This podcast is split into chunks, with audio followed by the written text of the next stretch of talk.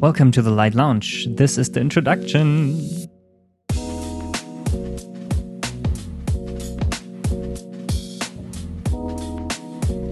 Hello, everyone. Uh, my name is Thomas, Thomas Mnich. I am originally German, but I live in New York for four and a half years now. I'm in the creative industry for 20 years and the lighting design for eight.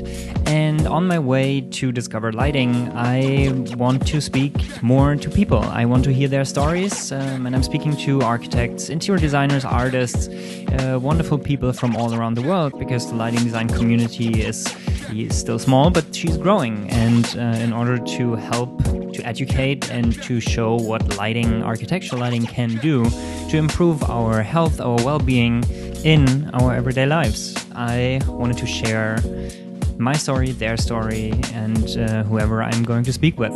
So I'm very excited to have you all on the journey. So I'm going to interview people, but also throw in here and there knowledge how you can do your own better lighting design. Thanks.